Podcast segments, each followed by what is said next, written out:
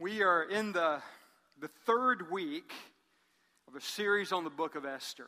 Um, if you've missed any of the past couple of weeks, I'd encourage you to go to the website. Uh, the, the messages are there. You can get them in the Resource Center as well, but they're free on the website. Uh, be sure to go back and, and, uh, and see those, especially the first one because it will give you the big picture. As I shared last week, we're not going to be looking at this uh, book verse by verse but rather we're going to be taking it by theme. Uh, this, ver- this book has a number of major themes that emerge, and, and I want us to focus on the, those themes from one of the greatest stories ever told. This morning, I want us to reflect specifically on a theme that emerges in the lives of two of the main characters Mordecai and Haman, and particularly Haman. Now, if you do want to know where the events that we're mostly going to be looking at today take place, is in the third chapter of Esther. Like I said, we're not going to look at the details, but if you want to just put your finger there, go home and read it later, you will see where the events take place that will form the basis of this theme. And I just want to begin by looking at the two men, Mordecai and Haman. Let's start with Mordecai. What do we know about Mordecai from the book itself? There are a lot of things that are speculated about Mordecai, but I mean, what do we actually know from the book of Esther about this man named Mordecai? Well, the first thing we know is that he's a Jew. We know that because almost every time his name is mentioned, that fact is mentioned along with it. It's almost like his full name was Mordecai the Jew. Uh, there's the two things just go hand in hand. Uh, they're not separated anywhere in the book. Second, we know that Mordecai has adopted a young cousin whose name is Esther. Of course, the Esther that the book is named after. Now, we don't know all the details of that story except for one thing. We know that she has lost both of her parents. Both of her parents are dead. And uh, Mordecai has uh, embraced her, brought her into his home, and made her his daughter. We, we don't know for sure if he did it out of a sense of duty or if they, he really did have a, a deep sense of compassion and love for his young cousin. But whatever the story is, the, the writer didn't give us that detail. Apparently, he didn't think it was that important. But we do know that Mordecai has adopted Esther and made her his daughter. The third thing that we know is that Mordecai held some kind of office in the king's court. Now, it was not, it was not a high office at all. It was a, it was a relatively low office. Um, we know that because when Mordecai uncovers a plot to assassinate the king, he has no direct access to the king, and he's not honored when he brings it to the king's attention. So it was a low position. But we do know that he had a position in the king's court because when the Bible speaks of someone sitting at the gates, it, the gates were where the, it, the gates were almost like a, uh, a public courthouse. It's where you know the public uh, work took place. It's where people brought their disputes for judgment. So those who sat at the gates of the king were those who had some role in the in the public reality. And, and so Mordecai was one who regularly sat at the gates. So he has some kind of position in the king's court.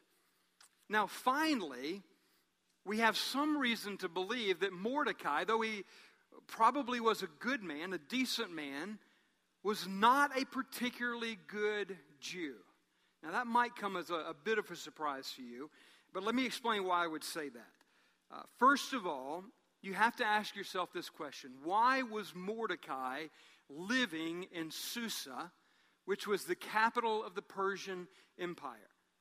You got to understand that 50 years earlier, Cyrus had defeated Nebuchadnezzar, and after some time, 50 years uh, earlier, Cyrus had determined that he was going to allow the Jews to return to their homeland.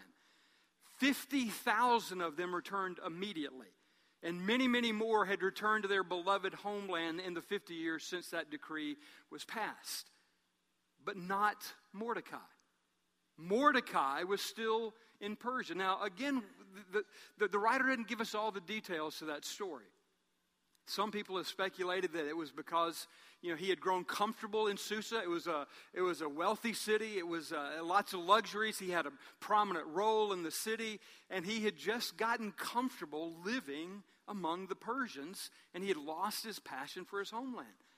But you have to ask yourself the question if he had been a faithful Jew, surely there would have been something in him that desired to go back to his homeland. Not, not only that, but uh, we know that Mordecai's family was a prominent family in Jerusalem.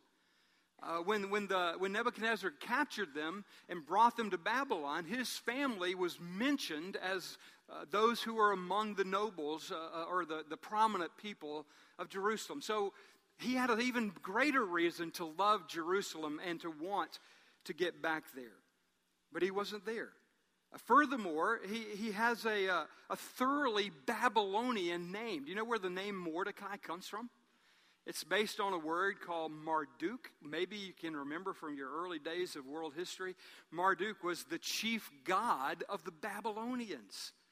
Now, Esther also had a pagan name or a foreign name. Uh, Esther was her pagan name. Her Israelite name was Hadassah. Now, the, the writer took the time to say that about Esther. But nowhere does he tell us that Mordecai even has a Hebrew name. It seems that Mordecai has compromised or, or, or, at least made himself very comfortable in the Persian culture.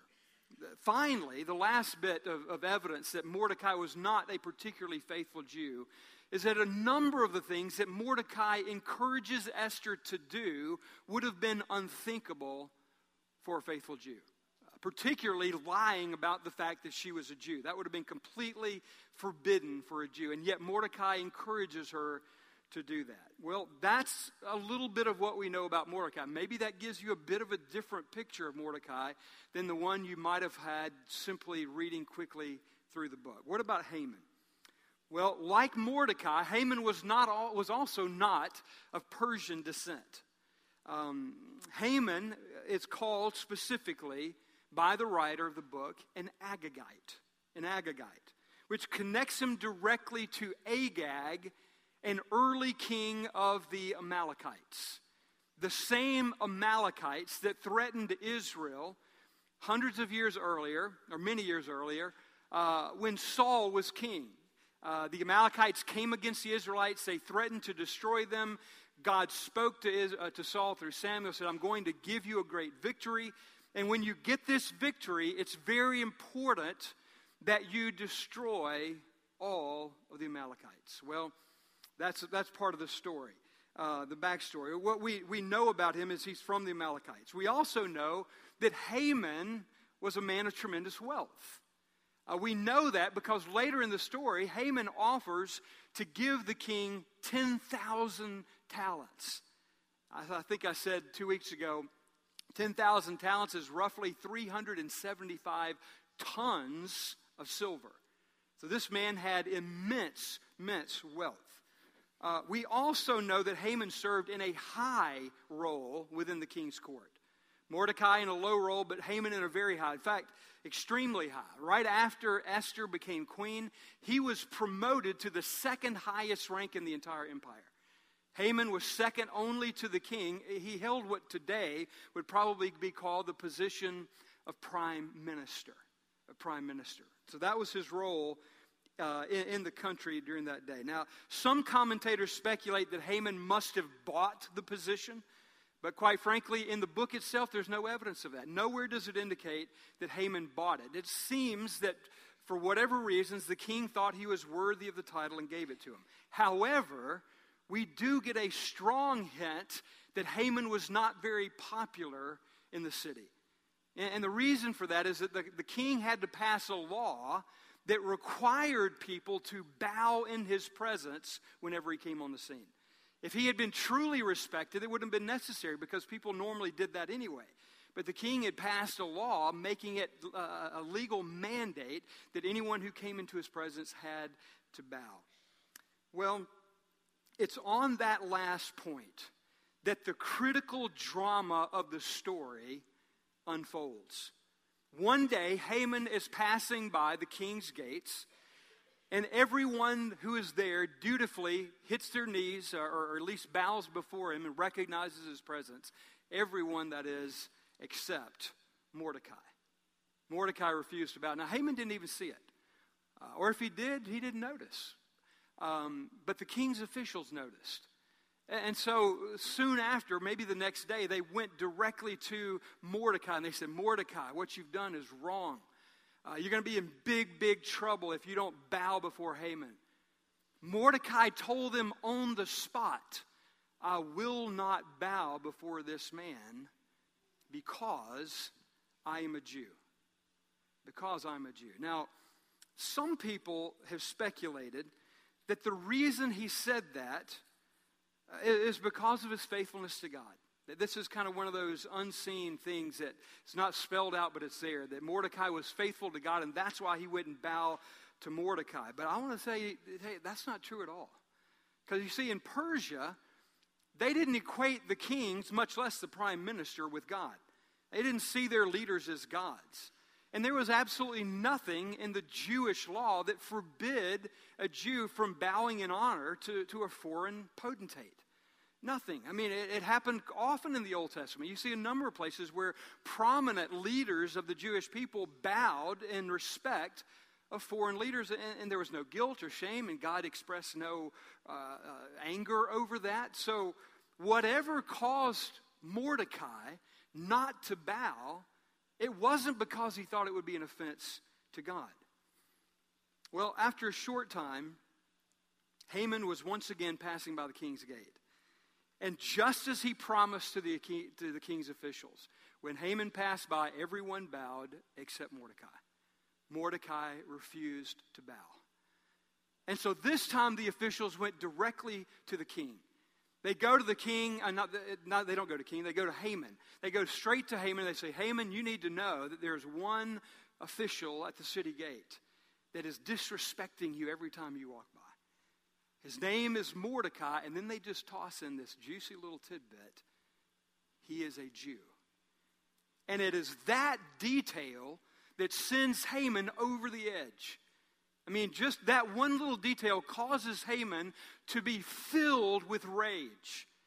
And, and, and, and, there's no question here, let's be very clear. There's no question that what Mordecai did was wrong, it was illegal, and it would have been completely understandable if Haman had pressed charges and seen to it that Mordecai was punished for what he did. But that's not what happens. That's not what happens at all. Haman begins to think not punishment, but death.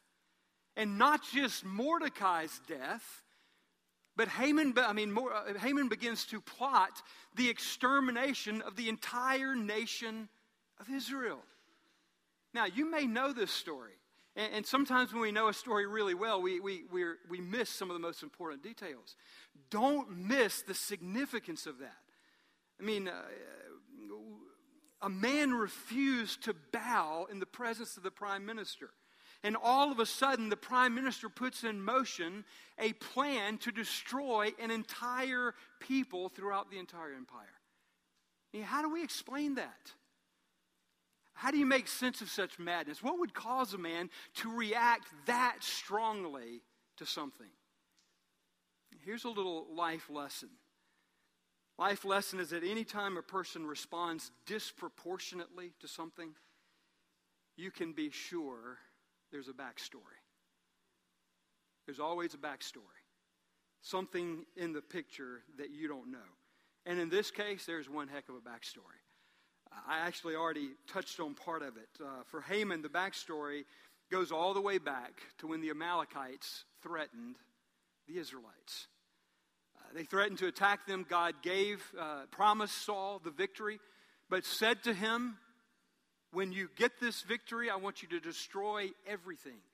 Don't let anyone live. Don't keep anything for yourself. Take no plunder. Destroy all of it. And Saul led the Israelites to victory, did mostly what God told him to do, but decided to keep a few of the best herd and, and decided to let the king, whose name was Agag, live. Now, now, even there, there's a backstory to the backstory. I mean, God is reacting pretty strongly, right? Why would God say to Saul, I want you to wipe out the whole nation? I mean, that seems kind of extreme, doesn't it? But there's a backstory to the backstory. Because hundreds of years before that, Moses was leading the people out of Egypt. They were going through the wilderness. They were completely exhausted weary to the bones, and a group of people come up, sneak up behind them, and attack them from the rear. They were the Amalekites. They were the Amalekites. Now, God gave Joshua a victory over them and, and, and saved the Israelites from the Amalekites. But God actually told Moses to write in a book the day will come when I will destroy this nation. That day came when Saul was king. But Saul's disobedience allowed it to fall short of what God had actually done. So, so why does Haman decide to turn a misdemeanor into a life sentence for an entire nation? It's because he's been carrying a grudge his whole life. It doesn't even matter that, that the event that took place uh, didn't involve him at all. It doesn't even matter that it happened 900 years earlier. From childhood, Haman had been taught to hate the Jews with every ounce of his being. With every ounce of his being. And now, he, Haman, had the wealth, the power, and the position and the influence that went along with it to avenge his whole people, the Amalekites, by destroying their, uh, their enemy, the Israelites. And now you know the backstory. And by the way, you also know the backstory to why Mordecai refused to bow to Haman. It had nothing to do with idolatry. It's because Mordecai hated the Amalekites as much as Haman hated the Israelites. This was just purely a show of defiance to a man that he hated simply because of his heritage, of his ethnicity. Now you know the backstory. There's always a backstory, right?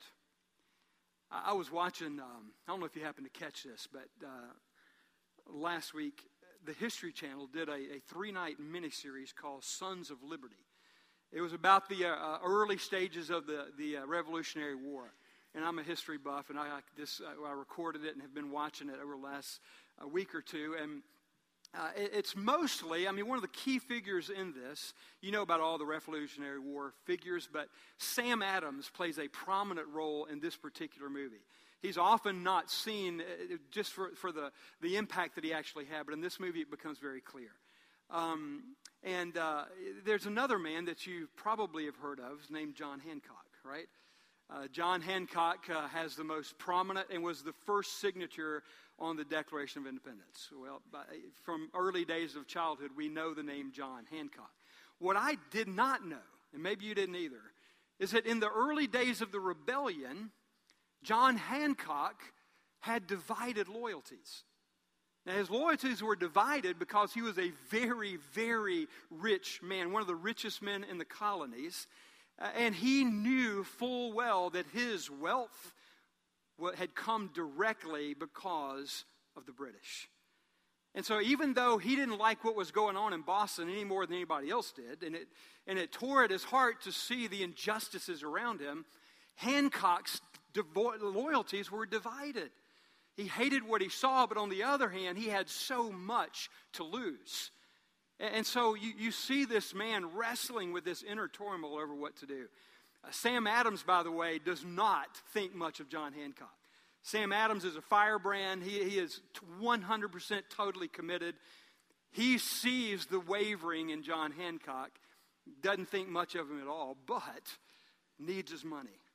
Needs his money to, to finance the rebellion. Well, one day, uh, a new general comes into the colonies named General Gage, and General Gage begins to implement the quartering laws, which said that a, a British soldier could take any, any home he wanted without cause and make it his own. Well, General Gage decided that the best house in Boston was John Hancock's. And so he took John Hancock's house. And suddenly, John Hancock got real interested in the rebellion. Uh, and so he decides to, to, to join the rebellion. But even then, you can see that the turmoil is, is raging in his, in his soul. There, there's a scene in the movie where Hancock and Samuel Adams are sitting in a barn in Lexington. Uh, they have just learned that the British are on their way to capture them and to take them back uh, for trial in Boston for, for treason.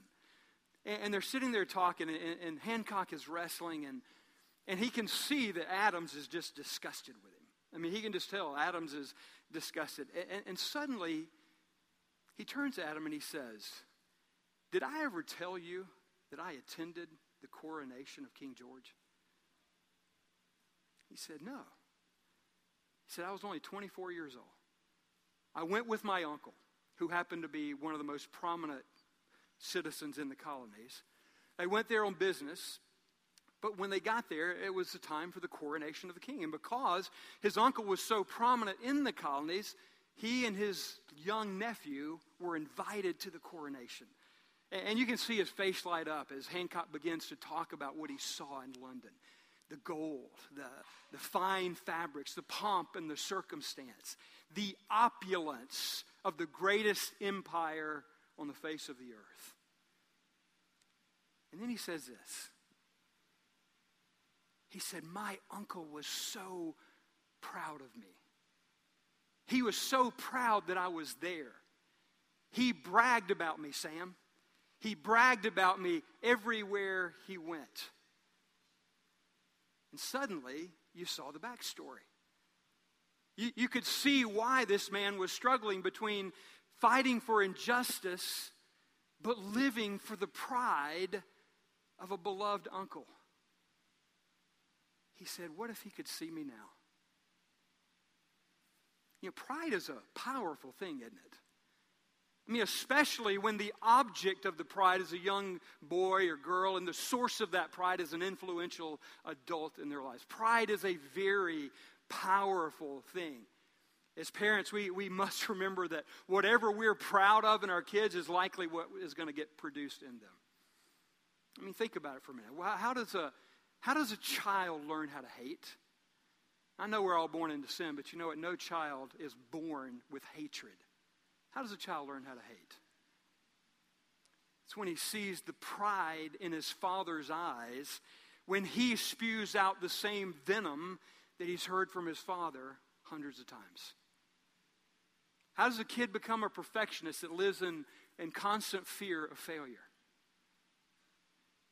It's because the only glimpse of pride he's ever seen was after the perfect performance. And so now he's driven day after day to try to get it perfectly right, and he probably doesn't even know why. Probably can't even remember why it was. Or think about it on the other side.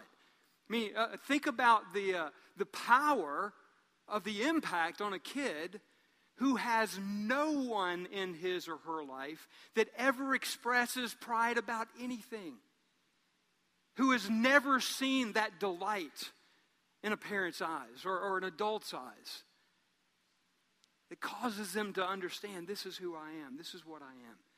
Is there any surprise that such a kid would grow up looking for something, anything that would give him or her validation? There's always a backstory in there. Don't you have a backstory in your life? Yeah, I know I do. Uh, I mean, I, have got more than one. I, will tell you about one that just, just came to my mind. It was, uh, it happened several years ago when I was at a uh, Wild at Heart boot camp with John Eldredge. Um, John started talking about wounds and the way they affect us. Now, I'm going to have to be vague here, not because I don't want to be transparent, but because the story involves other people and I don't have liberty to share their story. So I'm going to be vague, but let me just say in short that, you know, I, I, there was a session that we had where the Lord just began to to, to bring to the surface some old wounds that had that were connected to feelings of deep insecurity and adequacy and especially the feeling that I had not that I was not seen feeling invisible you ever felt invisible well I can tell you that that was something I used to wrestle with a lot in fact I can remember as a young pastor uh, going to, to pastors' meetings where there are a lot of other pastors around or, or, or key leaders in the church and walking into the room and, and having the distinct feeling that no one saw me. Now, I don't even know it was true. Probably, maybe it was. But it doesn't matter if it's true or not because the feeling of it was so strong that it just fed deeply into those feelings of insecurity and the feelings of invisibility. Well, John's talking about all this stuff, and, and, and, the Lord just kind of starts bringing this to the surface. Well, after the session, we go back to our cabins, and I'm sitting there and I'm journaling, and I, I write all the things I'm wrestling with, and I finally go to sleep. The next morning, I get up and go to breakfast. And I sit down at a table with several people from Columbus that I do know, but there's an empty seat right next to me and somebody comes up and sits down in the seat next to me, and I immediately engaged in conversation, introduced myself, explained that I was from Columbus, and this guy says, Oh, wow, I, spent some time in Columbus many years ago. And so we, we chatted for just a second, and then I turned to introduce him to the other people at the table. And the guy sitting right next to me on my left, he was on my right, the guy on my left was also a pastor. And, and, the, when I introduced the two of them, all of a sudden, they connected and, and, and got into this long, deep conversation that I, I, I, I gave my word. It went 15 minutes. And they were literally talking through me. They never looked at me, much less acknowledged my presence in any way. And I'm sitting there almost laughing at how such a thing could happen the very morning after I'm wrestling with these feelings of inadequacy and invisibility, right? uh, at some point, this guy turns to the other pastor, speaking through me, and says, You know what? In a very prophetic term, t- uh, tone, he said to the guy, He said, You know what? You are the man for Columbus. You are the man for Columbus. Well, now I got the pastor, who is a great friend of mine, uh, immediately deferred and said, Well, he's, he's, he's man too. And. Um, I don't remember exactly what the guy said, but it was something like, yeah, whatever. Uh, now, I'm not telling you that because I was in some kind of competitive nature with this other pastor. I mean, I truly had nothing, none of that was a part of the picture. I, I, I love this guy, I wanted him to thrive in every way. I'm telling you this story because I want to let you know that uh, the enemy knows your backstory. He knows your backstory better than you do. And I can assure you that every time he gets a chance, he is going to stick his finger in there and twist and bring as much pain as he possibly can. But can I also tell you that God knows your backstory? God knows your backstory too. And what Satan means for evil, God means for good. And I can tell you that there was a moment there where I was just, I, I was just, I cannot believe this is happening. And yet God used that moment to take the next three or four hours to do a deep work of healing in my soul that I desperately needed. There was a backstory in my life that was uh, driving me that I wasn't even fully aware of. What about you? I mean, what, what's your backstory? Are there things that happen to you that can just set you off? That can cause you to react in ways that you don't even understand? The people around you can't seem to understand, seem to feel that are extreme or out of proportion? Um, I mean, maybe it's the, the very thing that we're talking about here this morning. I mean, unforgiveness has got to be one of the most powerful backstories, powerful in a destructive way that I know. I mean, that's why Scripture says so many times in the New Testament Your God has freely forgiven you. Therefore, freely forgive those who sinned against you. He's not telling you to let them off the hook. What he's saying is, My son, who gave his life on the cross, died for your sins and theirs and he died to deal with all of the effects of that sin. Not just yours, but theirs. Some of us are, are letting our backstory kill us the same way Haman's killed him. You do know that Haman ends up hanging on the very gallows that he built for Mordecai, right? That's the rest of the story. Haman ends up, you'll hear the rest of that in the next few weeks, but Haman ends up dying on the very gallows that he had made for Mordecai. And Can I tell you that's one of the most graphic pictures I know of the effects of unforgiveness? You hold unforgiveness, you determine in your heart that you're going to hang that person somehow, one way or another, and you will discover at some point that you're the one hanging. It's destroying you, not them. Uh, maybe it's trying to please someone that is unpleasable. Uh, maybe it's trying to, to prove yourself to someone who is convinced that you would never amount to anything. Uh, maybe it's a failure in the past that still haunts you. Backstories are unlimited in nature. It could be almost anything, these backstories. The question is, what are you doing with the backstory? Are you, are you letting God come in to redeem it? To use it for good? Are you clinging to it with all your might, even though it's killing you? I want to ask you, if you will, just to bow your heads for a moment. Just, just, we're going to take a, a few moments here because uh, I, I don't want us to, to rush through this. And I just want you to bow your heads for a moment. And I want you, I want to ask this question. Is there anyone here this morning that would say, Pastor, I already know what it is? There is a backstory in my life, and it affects me on a regular basis. And I need you to pray for me. Would you just lift your hands right, right where you are? Just lift your hand and acknowledge that there's a backstory that you know full well. You know all the details of it, you know exactly what it is. Father, I want to pray right now for those who just raise their hands. I pray in Jesus' name that you would come, that you would reveal not to their minds, but to their souls, that you saw what happened. You are not blind, you are not uncaring, and you have chosen perhaps to make this moment the moment of healing. Father, I pray that you would just step into every story. You know each one in detail.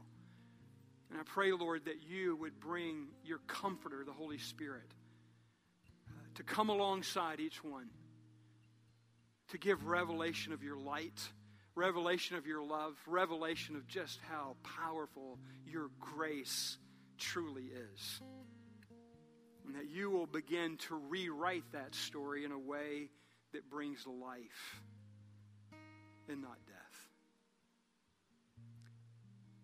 And now let me ask you this. You can, you can lower your hands. Let me ask you if there's anyone here this morning that would say, I don't know what my backstory is, but I know there's something. Because something's driving me, something is affecting me in ways that I don't even understand. And so you would say to me, Pastor, just raise your hands if that's you. Pastor, just ask God to reveal what that backstory is or to set me free from it, whatever it may be. And Father, I want to pray right now for those individuals. Lord, I thank you that there is nothing that escapes your attention. You know full well what that backstory is. And I want to pray right now in Jesus' name that you would come to each one who has his hand or her hand raised. And Lord, if it's right and good, that you would reveal it. Uh, even as I'm praying, Lord, that, that you would just bring it into the light. That there would be a, a sudden memory of something. Maybe not an event, but a pattern. But something that has been stewing in your soul for years. Lord, just bring it into light, expose it, so that the healing can begin. And now you can lower your hands. I'd like to ask one last question. If there is just anyone here this morning that would acknowledge my backstory has kept me from God. My backstory has made it impossible for me to let God into my life. Because I've been blaming God. I've been mad at God for years for allowing the backstory to happen.